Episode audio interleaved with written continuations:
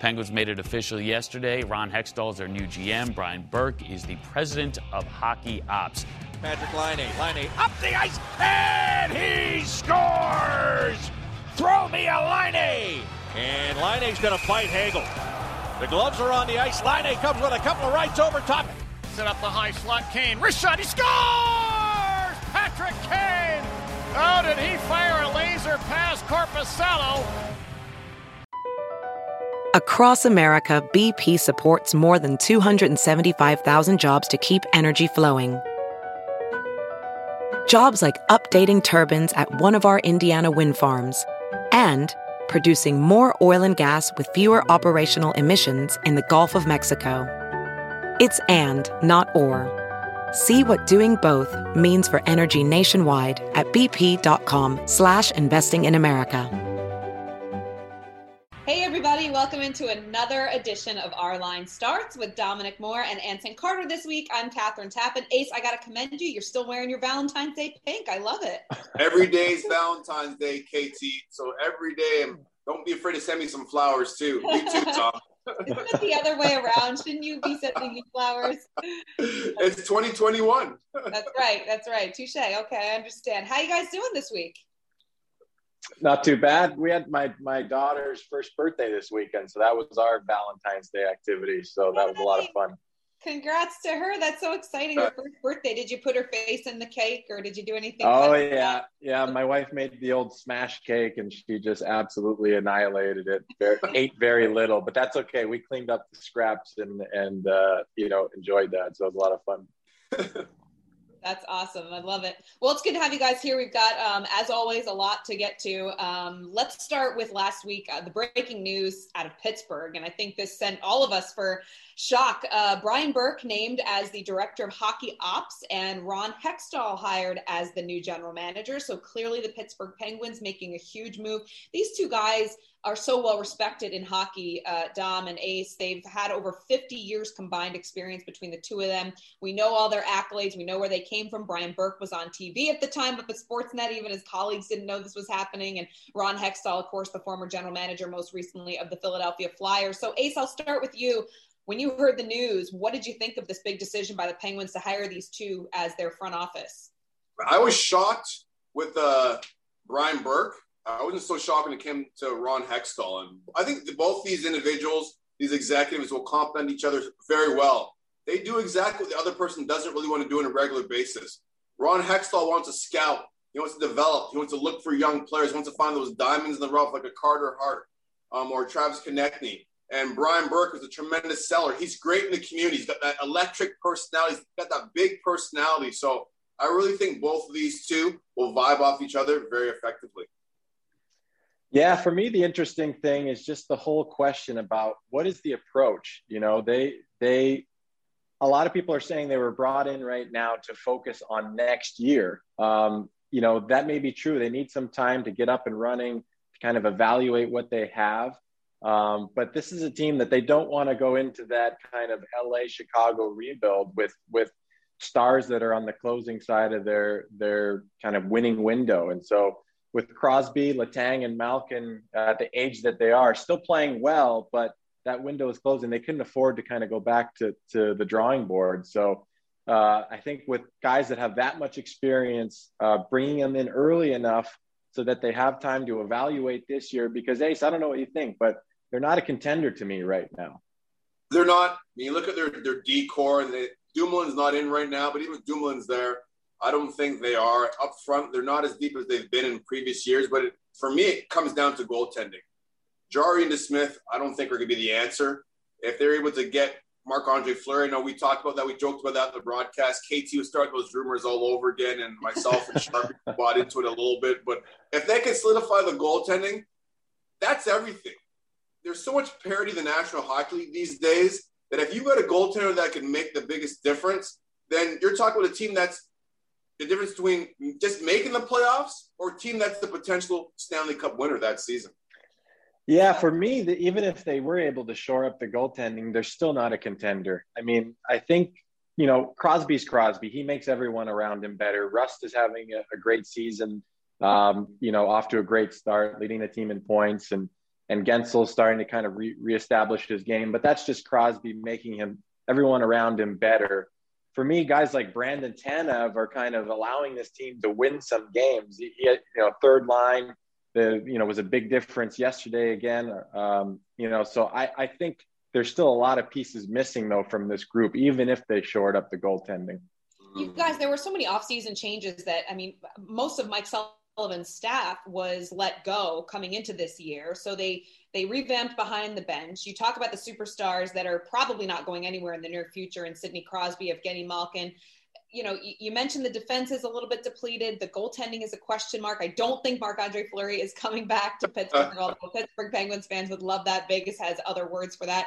But would you say in the immediate future that the most pressing need right now would be the goaltending situation? Or is this more of this team just has a lot of holes and two people in Brian Burke and Ron Hextall cannot be possibly responsible for fixing all of them? Well, like I said, I think the goaltending is just the beginning, and I think Burke and Hextall have their work cut out for them. I think they're going to take some time to evaluate what they have, and then they're going to hope to try and fill in those holes, but it's not easy when you've got, you have to have value to get value when you're making trades and trying to kind of create a team. And I don't know, they have some parts that they could potentially move, and I don't necessarily want to be a rumor starter either, but, they may realize later on that they might have to move a Letang or even a Malkin, which seems unthinkable right now. And I know that's not what they want to do, but they may get to that point later when they realize, hey, we have to give up something of value in order to try to get something back of value so that we can contend in this closing window. Yeah, I think I would start with a goaltender. And yes, no one really knows where Gino's game is going to be from game to game. It's really been a little bit inconsistent. But I think about Letang, the high risk, high reward. He played well against the Washington Capitals recently, with tremendous pass down low to Brian Rust. But I still go back to the goaltending. You look at the St. Louis Blues, it's a couple years ago. St. Louis Blues, I think they're in last place or they're floundering in the Western Conference. Nobody's talked to the St. Louis Blues as the potential Stanley Cup champion, after the preseason. The preseason, you talked about them like, yeah, they could have a run maybe if a lot of things fall into place. But January rolled around, you wouldn't even think about the St. Louis Blues. Then Jordan Binnington, a.k.a. Jordan Binnington, came to the table, played lights out netminding, and what do you know? They're hoisting the Stanley Cup in the Midwest. So I really think that goaltending is a big key in the National Hockey League today. It starts there. Dom, I agree, there's other holes to be fixed, but if they could solidify that position with consistent goaltending, at least they have a chance, and then you never know what could happen. All right, guys, let's move on to the Central Division, because things have become a lot more interesting in the Central Division thanks to the Dubois-Laine trade that happened between the Blue Jackets and the Winnipeg Jets. And then there was the subsequent Laine-Tortorella drama, which always makes for interesting conversation and banter on the airwaves. Let's take a look at the Central Division odds brought to you by PointsBet and focus on two teams in this Central Division, guys. And I want you to look at the Chicago Blackhawks, who are in a position that I don't think anybody expected them to be at the start of the season. And then below them, two teams down, would be the Columbus Blue Jackets. Let's start with the Blue Jackets here. Do we think things have settled down with the drama?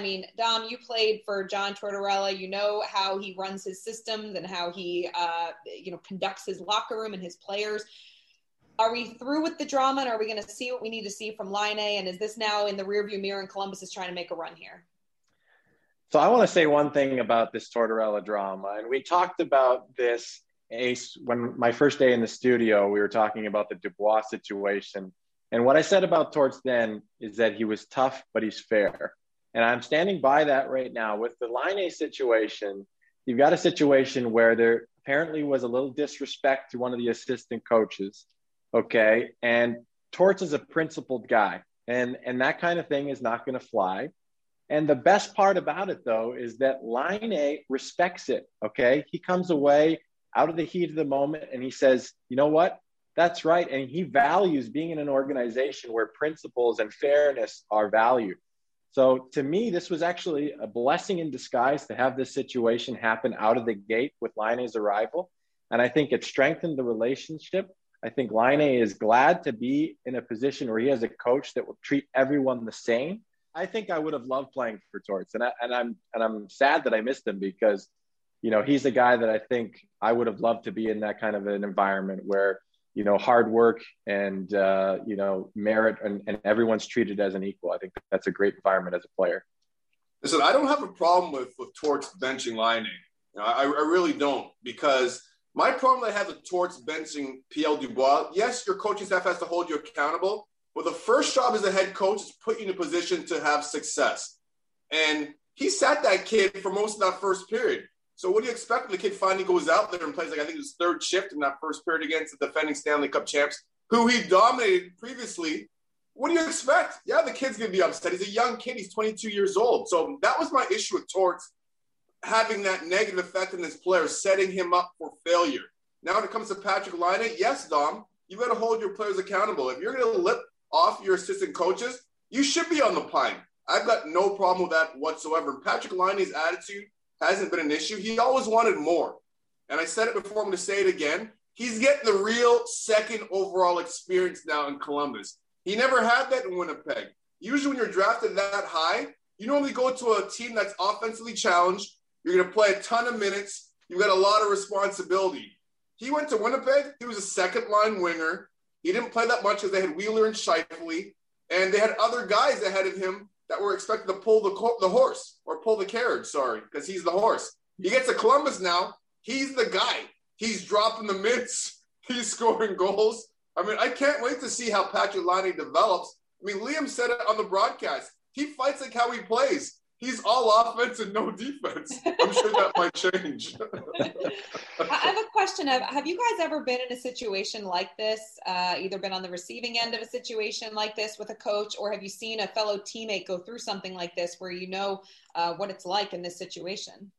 You know, actually, what comes to mind when you bring that up, KT, is an experience with an official. My rookie year in the league, I remember I took a lot of faceoffs as a centerman, and I remember getting heated, and one of the linesmen, the way they dropped the puck or something happened that got me really upset, and I kind of gave it to the linesman, and I was a rookie. And later in the period, veteran ref Bill McCreary came over and skated over to me, and he was very kind. He just pulled me aside and quietly said, "Hey, listen, go apologize to the linesman. You know, that's not acceptable. You need to treat these guys with respect." I was a rookie. That was something that I needed to hear. Wow. And I thoroughly appreciated that from McCreary. So I went back over. He was right. I made my apology. And that was a lesson learned for me as a young player in the league. And it stayed with me for a long time. But it was a gesture from McCreary that showed that he cared about me. Well, I had a scenario when I was in Boston, and I wasn't playing that well. And usually Bernsey skates over and morning skates like, "Ace, get your game together," and that's usually enough to have you on his radar. You want to play better. Well, I think my first shift, I might have turned the puck over, dash one right away. I think I was on the leaderboard for the Masters. It wasn't very pretty at all, and he sat me. But then we had a conversation about it. We had morning skate the next game, and I played like 30 minutes the next game. I couldn't play enough. Like, I was on my toes. I was jumping. I might have had 3 or 4 points that game, but it was an example where he got my attention. I knew I wasn't playing that well. I went back and watched some video. I saw where I could clean my game up, and then I put in the work. It wasn't about sulking. He wasn't trying to embarrass me, but that was the key. Like, I knew Burns' intentions were real. He wanted to get the most out of me as a player. He wasn't trying to show me up. So when players understand that about your coaching staff, they'll go through the wall for those guys time and time again. Hey, it's Kaylee Cuoco for Priceline. Ready to go to your happy place for a happy price? Well, why didn't you say so? Just download the Priceline app right now and save up to 60% on hotels. So whether it's Cousin Kevin's Kazoo Concert in Kansas City, go Kevin, or Becky's Bachelorette Bash in Bermuda, you never have to miss a trip ever again. So download the Priceline app today. Your savings are waiting. Go to your happy place for a happy price. Go to your happy price, Priceline.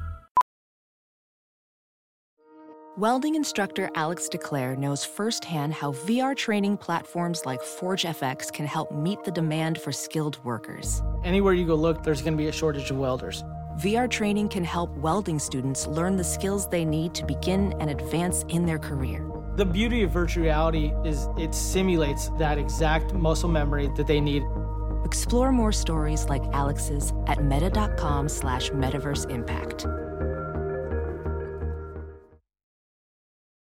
Very cool. That's awesome. Thanks, guys. I love those two stories. The team that Columbus is looking up to right now are the Chicago Blackhawks, who are, you guys, I mean, you have to think that this is one of the biggest surprises of the season so far, as we're at about the quarter mark. No Jonathan Toews, out for, you know, the foreseeable future with an illness. No Brent Seabrook, still on, he's injured. Kirby Doc is injured. I mean, all signs were against the Chicago Blackhawks coming into this season. A lot of young players. You've got some veteran presence with a Patrick Kane back there, and goaltending was questionable. Malcolm Subban taking a lot of it. Lankinen playing a lot of games as well for Chicago, but nothing really as far as a bona fide number one at this point in net. I mean, all signs pointed to Chicago, including opening up against the defending Stanley Cup champion Tampa Bay Lightning as, oh my gosh, this team is going to have a hard time this year. And lo and behold, they are winning games, and they're doing it the right way. Ace, would you consider the Chicago Blackhawks the biggest surprise so far of the season? They have to be up there in the conversation, KT. I mean, I loved crushing the Blackhawks to start the season off and watching Sharpie's face and see how he's going to tap dance around that one. But you've got to give credit where credit's due. I mean, I felt bad for Malcolm Subban to start the season off when they played against Tampa Bay, and Tampa was just tic-tac-toeing around on the power play. He's played well for them. And so is Lankinen, too. Lankinen looks to me like he could be a potential number one netminder for the Chicago Blackhawks, just like how Corey Crawford came up and solidified that position for years. But it all comes down to showtime as far as I'm concerned. Patrick Kane. You've got no Jonathan Toews in that lineup, sprinkled with tons of young players. And Patrick Kane is doing what Patrick Kane does best, making plays, being consistent.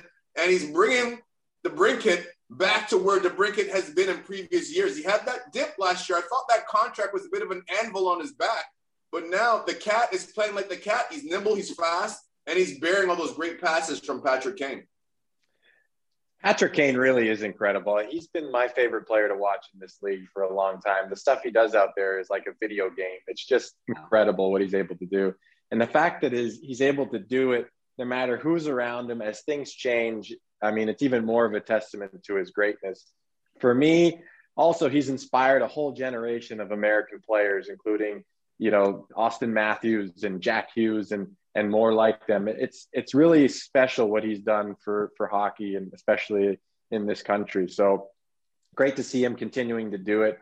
For me, I was one of those guys that was writing the Blackhawks off early in the season. I think even at a 56 game schedule is going to be a long year for them. I still expect there to be some bumps in the road and some aggression as the season goes on, but these guys are getting their opportunity. Guys like Lankinen. Another guy, a guy I played with actually in Switzerland, Pia Suter. I played on the line with him, sat next to him in Zurich. So, you know, I had a little bit of an up-close and personal look at him before he came over.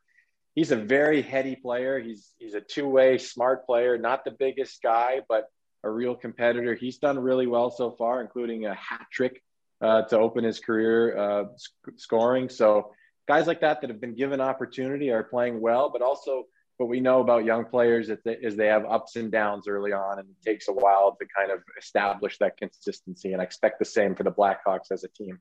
And someone you guys haven't mentioned yet is Jeremy Colliton. And I know Sharpie brought it up on the broadcast on Sunday, but, you know, this is a coach that had some pretty big shoes to fill. And he's only a couple seasons into his term, but now I think we're starting to see the fruits of his labor. He's holding players accountable. He's got them playing a certain way. You know, they're responsible defensively. And Jeremy Colliton is now probably finally feeling like this is his team. He's got a good handle on these guys. The veterans respect him, and the young players do as well. So I like Chicago. I like where they're at. If they can get some of those other names back in the lineup, they're going to be even better. So looking forward to seeing what the Hawks can do. And you know what else I'm looking forward to, guys? This weekend in Lake Tahoe. I'm very upset, Ace, as you mentioned. You know, normally this would be a situation we'd be on site for these games due to COVID restrictions. You know, we have a small broadcast team on site on the weekend, but this Saturday at 3 Eastern, Colorado and Vegas face off in Lake Tahoe. Sunday at 3 Eastern, it's the Bruins and the Flyers as the NHL meets the great outdoors. Both games on NBC. Dom, I'm going to start with you. You played in 3 outdoor games. You had 2 at Yankee Stadium as a member of the New York York Rangers, which were awesome games, freezing cold, I might add. I was at those. And I was also at the Naval Academy when you and the Toronto Maple Leafs went and played the Washington Capitals. So with all this experience you have in these outdoor games, what is the most exciting part about playing in these games? You know, I have to say the outdoor games are in the top 5 or 6 games of my career in terms of memorable games. Obviously, I was fortunate to play in almost 1,000 regular season and playoff games, over 100 playoff games. And obviously some of those Game 7s stand out and in those playoff runs. But, you know, beyond that, the outdoor games are incredible, special memories for me as a player. I remember being at Yankee Stadium and as a sports fan in general, knowing the hallowed ground that you're standing on at Yankee Stadium. I mean, I remember, you know, my warm up before the game, I decided to go out and play catch, baseball catch, just outside the dugout as a way to kind of embrace the moment. And I'll never forget that day. And, you know, Lake Tahoe is one of my favorite places on earth. It's just absolutely beautiful. So what a spectacular spot that they've chosen to do this. So, Ace, I think it would be great to see more of this going forward, don't you? Yeah, Dom, I never played an outdoor game, but the first game I called, my first NHL game, was the game Dodger Stadium, Ducks, LA Kings. I thought I was out there just doing some sideline stuff, a little beach volleyball, a little roller skating out there at Dodger Stadium. And we had a pre-production meeting, maybe at 5 o'clock, I think it was, Pacific time. And I remember we broke the meeting and our executive producer, Sam Flood, said, "Okay, Ace, you're in the booth with Strades." And I was like, "What? The booth? Like, what do you mean the booth? Like, Strades will be down low, like the beach volleyball and all the activities." Like, "No, you're upstairs." So I'm upstairs where Vin Scully, the legendary Vin Scully, would sit to call baseball games next to the legend, Dave Strader. And you got Brian Engblom, who was down between the benches. And I couldn't believe my mind. I was like, this is my first NHL game that I found out about just 10 minutes before, literally, that I got to call this game at Dodger Stadium where everyone's dressed looking like me in golf shirts. I think it might have been like 65 degrees outside. But it was, you're right, Dom, like it was an event. It wasn't a game as far as I'm concerned. It was an event. It was a spectacle. And people don't really remember the scores of those games. They just remember being there and being present and being a part of that. Well, what's really cool is that for the teams, it is more than an event. It's a big 2 points on the line. So what's even more awesome when you're sitting at home watching is you know that these games count. It's not just a gimmick out there. You know, for me, Lake Tahoe is a special place, Dom. I agree with you. It is so gorgeous in the wintertime. I've skied there at Squaw. And in the summertime, I've played at this event, the American Century Championship, for 6 years. That 18th hole, I birdied once, and I'm very proud of it. It's par 5, dog leg left over the water, so I'll take that home with me. But I can tell you that it is going to be spectacularly beautiful watching this on TV, and I'm super excited to hear the broadcast team of Mike Tirico and Edzo and Boosh will be out there for us, and it'll be awesome. It's a beautiful place. Excited for that one. And then, of course, guys, on Sunday before the game starts, we've got a special documentary for our beloved Doc Emrick, which is going to be just really, really special. A lot of players from the game chiming in, a lot of his colleagues. And I had a great benefit of being a part of this documentary as well, sitting down and sharing some of my memories about Doc, which I felt like I just wasn't eloquent enough. I felt like I wasn't doing Doc Emrick justice by telling my favorite stories of him. But this is going to be a really special tribute to Doc, who we miss dearly. We love hearing his call. Certainly, we wish him the best in his retirement. But Ace, let me start with you as far as your favorite stories of Doc and how much you're looking forward to this special that's going to air Sunday at 2 o'clock on NBC. First of all, I never got the memo to participate in this documentary. Like, what's going on? No one ever called me. We have you doing enough, Ace. Your schedule's already booked up. I pay my phone bills. No one's calling me. But all seriousness, KT, it's been a treat to work with Doc and watch Doc work. Going to Stanley Cup Finals games and watching him prepare, going to locker rooms with him. He always has his briefcase and his binder full of all of his notes. And I had the pleasure to work with Doc. I mean, how many people can say they actually sat side by side with the great Doc Emrick? And I could see him work. And I had to pinch myself. I sat on the broadcast, just sitting next to him, texting my friends, like, holy smokes, I'm sitting next to Doc Emrick right now. And I'm trying to not take, like, pictures of us, like, next to each other working. I'm trying to focus on the ice. But you hear that voice that you're so used to hearing calling games, but now he's sitting or standing right next to you. It was one of those surreal moments that I'm forever grateful for, because he's going to go down in history as one of the best to ever do it. Yeah, for me, the biggest thing I remember about Doc is just the conversations we would have after a morning skate, where he would come in the room and chat with some of the guys. And inevitably, he and I would always chat for a while. He's just such a gentleman and just a genuine person. And we used to talk about where he lives, on Lake Huron, which is, on the Michigan side across from where I was born. And so we used to kind of reminisce about those places, and just always fun, just having those casual conversations. That's what I'll remember most about Doc, aside from just being the icon of the game that he is. And Dom, you know what too? Also, when it comes to Doc and walking the rooms, he could walk into any room freely because of what he did as a play-by-play. Like, as an analyst and you're calling games, sometimes you have to call guys out. So it could be a little uneasy sometimes you walk into rooms when you're pointing out players' mistakes. That's not what Doc did. That wasn't his role in the broadcast. So he was universally loved by everyone because it was Doc's job to make everyone look and sound great when they're on the ice. Absolutely. Yeah, guys, no question. We all have so many great memories with Doc. I mean, I grew up in New Jersey, so he was the voice of the Devils for my entire childhood, and got an opportunity to listen to games from him. But I think, as you said, Ace, working alongside Doc, seeing the way he functions, going to the rink with him during Stanley Cup finals. And like you, they asked me for the documentary for some pictures that I have of myself and Doc, and I have one, and it was taken when we did a hit for Football Night in America to promote the game at Notre Dame Stadium, the Winter Classic. And I thought, my gosh, all these years with Doc, but like you said, you just don't even want to interrupt him or bother him by asking to take a picture. But I will say, one of my best treasures with Doc is a book that he wrote recently, his memoir that came out off mic. And I bought a copy for myself, and I sent it to Doc with a prepaid FedEx stamp to come back to my house. And I asked him to write something, and I'm not going to tell you what he wrote, but I will tell you, I will cherish it forever, because his words mean so much to me, and his words over a 5-decade career have meant so much to the game of hockey. So I'm really looking forward to that tribute on Sunday. I know you guys are as well. And we have a great weekend of outdoor games too to look forward to. So anyway, well, that's going to do it for us, guys. Any final thoughts, or are you all talked out for now? I think that was the most appropriate last word. Well done, KT. I might have to, KT, when I watch this, I'm going to do like what I did with the Reddit commercial Super Bowl. I'm going to have to pause it and go back and see if I could read those notes. Oh, no, don't give anyone ideas. No, it's just special to me. But anyway, go get Doc's book. It's awesome if you haven't read it already. The Voice of Hockey. We'll look forward to that feature. And as always, guys, fun to do Our Line Starts With You. Looking forward to another time down the road. I can't wait. And I'm glad that Dom lost his Larry King mic. That's great. I got the iPad out today, so no 8-ball mic today, Anthony. Hopefully the audio's decent.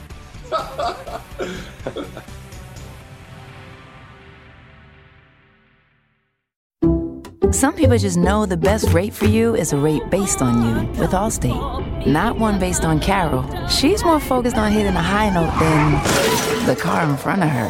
Why pay a rate based on anyone else? Get one based on you with DriveWise from Allstate. Not available in Alaska or California, subject to terms and conditions. Rates are determined by several factors, which vary by state. In some states, participation in DriveWise allows Allstate to use your driving data for purposes of rating, while in some states, your rate could increase with high-risk driving. Generally, safer drivers will save with DriveWise. Allstate Fire and Casualty Insurance Company and affiliates, Northbrook, Illinois.